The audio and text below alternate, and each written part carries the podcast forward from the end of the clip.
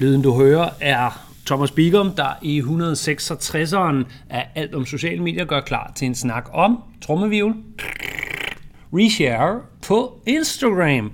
Uh, Varpe har jo kun i well, snart 10 år, lige short af 10 år, har man talt om, hvor der er en deleknap på Instagram.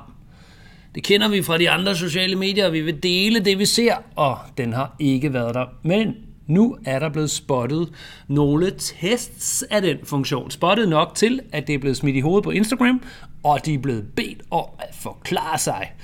Så har de, vanen tro, ikke rigtig lige noget, de vil sige andet end det er en test, og så skal vi sammenstykke billedet ud fra, hvad de tidligere har sagt. Jeg er som sagt Thomas Bigum. Det her det er 165'eren. Velkommen til en episode, der er dedikeret alene til repost, reshare, share, dele, snak på Instagram.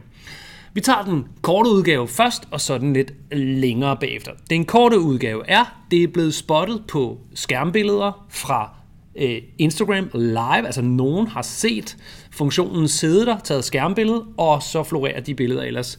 Der har siddet noget pil-pil øh, i en cirkel, som så illustrerer øh, repost. Um, så vi ved, at der er en test i gang. Hvad vi ikke ved, det er, om det nogensinde bliver til noget, og hvad vi ikke ved, det er, om det er begyndelsen til en start, eller om det er øh, bare en prøve, der forsvinder som en bøvs.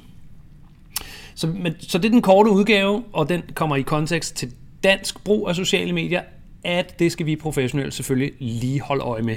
Det plejer jo at være sådan, hvis der kommer en ny funktion på en, et givet social medie, så giver det lidt ekstra krudt at kaste sig over den funktion. Og med krudt menes rækkevidde synlighed, fordi den platformen vil gerne internt og øh, med blandt brugerne vise, at den er ankommet. Det behøver ikke være Instagram, vi snakker om der. Det kan være for eksempel poll-funktionen på LinkedIn, der var meget synlig i de første måneder efter den blev lanceret. Så var det bare om at kaste over den, og vi har også set det længere tilbage, for eksempel da Facebook begyndte at åbne for muligheden for live-udsendelser, så var de klart mere synlige end almindelige videoer. Så den der historiebog fortæller os noget om, hvis der kommer en ny funktion, så gælder det om at bruge den. Hvis man skal bruge den, når den ankommer, så er det en god idé at vide, at den ankommer, og det er derfor, du lytter med nu. Det er også derfor, du i øvrigt, indskudt sagt, lige sender den her podcast videre til den kollega, du kender, som du har så nær og så meget kærlighed til, tænker, du skal altså også lige følge med, fordi så bliver vi bedre til vores job. Skulle den her repost-funktion komme, så er vi bedre til vores job. Og det er vi, fordi vi kan gå i gang med det. Så lad os så tage den sådan lidt længere rundtur rundt i måske sandsynlighederne for, at den foldes helt ud, og sådan hen mod, hvad kan vi forvente, dynamikken i Instagram bliver, når den så skulle være ankommet. Se, det her det er jo nok ikke muligt at tage den her snak, uden at placere det på et fundament af konkurrencen fra TikTok. Instagrams tiltag har over de sidste halve og hele år båret stærkt præg af, at de halser efter TikTok og prøv at figurere ud, regne ud, figure out, hvordan de kan kompensere, hvordan de kan løbe op på siden af og være man til, så der er som minimum står, ude, øh, så står uafgjort, og eller prøve at liste sig rundt om med en endnu federe funktion. Og det bliver hele tiden sådan lidt i baghånd, og hele, altså indtil videre sådan lidt pa- panikagtigt, øh, efter min ydmyge mening. Jeg tror også, markedet mener det, men ikke desto mindre, hvis vi lige tager den isoleret. Det kan godt være, at markedet mener, at Instagram halter efter og kopierer TikTok, men det betyder jo ikke, at det er en fiasko, for der bliver altså lavet en masse reels, og der er en masse influenter, der har fået øjnene op for Reels, og der er en masse influenter, hvis målgruppe stadig er på Instagram, så derfor måske i mindre grad behøver at gå over på TikTok og være med på den nye dille, for de kan blive. Det så vi også i Snapchat Instagram-billedet, hvor Snapchat lige pludselig var det nye, da Snapchat havde stories, og Instagram ikke havde. Der var der jo nogle influenter, der siger, det er herovre, at det er øh, too cool for school, at, øh, at at være på, øh, på Snapchat. Det er simpelthen det, det seneste nye, så der kan man få nye publikummer. Og så laver Instagram den samme funktion, og så er det sådan lidt, ah fuck Snapchat, vi gider, det behøver vi ikke alligevel. Og den udligning ser vi øh, sådan ret meget folde sig ud. Instagram, TikTok, selvom Instagram sidder på baghånd. Men altså, vi skal tale om repost, og vi bliver nødt til så at tænke, er det Instagrams forsøg på at udligne eller lige komme med noget, der er lidt anderledes? Så det ikke er udligne ved at være man men udligne ved at være, man, være, være lidt anderledes og give en ny funktion. Øhm, hvis, hvis TikTok, eller i og med TikTok, er gået ned ad den her bane, så må det være fordi, at det støtter op om noget andet. Instagram har peget på, at de vil mere foreslået indhold i feedet, og mindre old school dem, du følger. Indhold fra dem, du følger. Men den ligger så et eller andet sted ind imellem, fordi det er repostet fra folk, du følger, men kreatøren er fra en anden cirkel, er fra længere ude. Så jeg tænker egentlig ikke, da, det tænker jeg ikke, da jeg åbnede op for afsnittet her, at tænde for mikrofonen, at det egentlig skulle blive min dom, plus eller minus, men jeg når alligevel lidt frem til, at jeg synes om det, at det ser meget snedigt ud fra Instagrams side, fordi det vil afstedkomme mere øh, godt indhold, altså quote on quote, velproduceret indhold i feedet for opleveren, for den enkelte bruger vil opleve ting af højere kvalitet, fordi hele netværket har siddet og set Instagram og skubbet det bedste videre.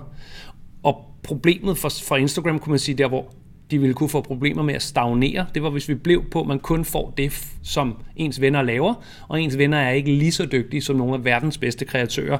Så ved at åbne for en repost-funktion, så kan det her, lad os kalde det, verdens bedste Instagram-indhold, det kan ligesom nå den enkelte person, kommende fra både højre, venstre og ukendt. Øh, og det må vi antage skaber en bedre oplevelse, bedre i citationstegn for, hvad er godt, men i hvert fald en oplevelse, hvor man øh, griner mere, synes flere ting er søde, synes flere ting er godt lavet, end hvis man bare har fem venner på Instagram, som er så og så gode til at tage billeder af blomster og solnedgang. Um, så kan vi så vende den om og lade sidste del af den her episode handle om, hvad gør vi så som virksomheder? Hvad gør vi så som virksomheder? Jeg tror, at, det, at vi skal hæppe på den her funktion og stå klar i startboksen, for det åbner for, at vi kan tiltrække følgere på at have generelt flydende godt indhold ved delefunktion.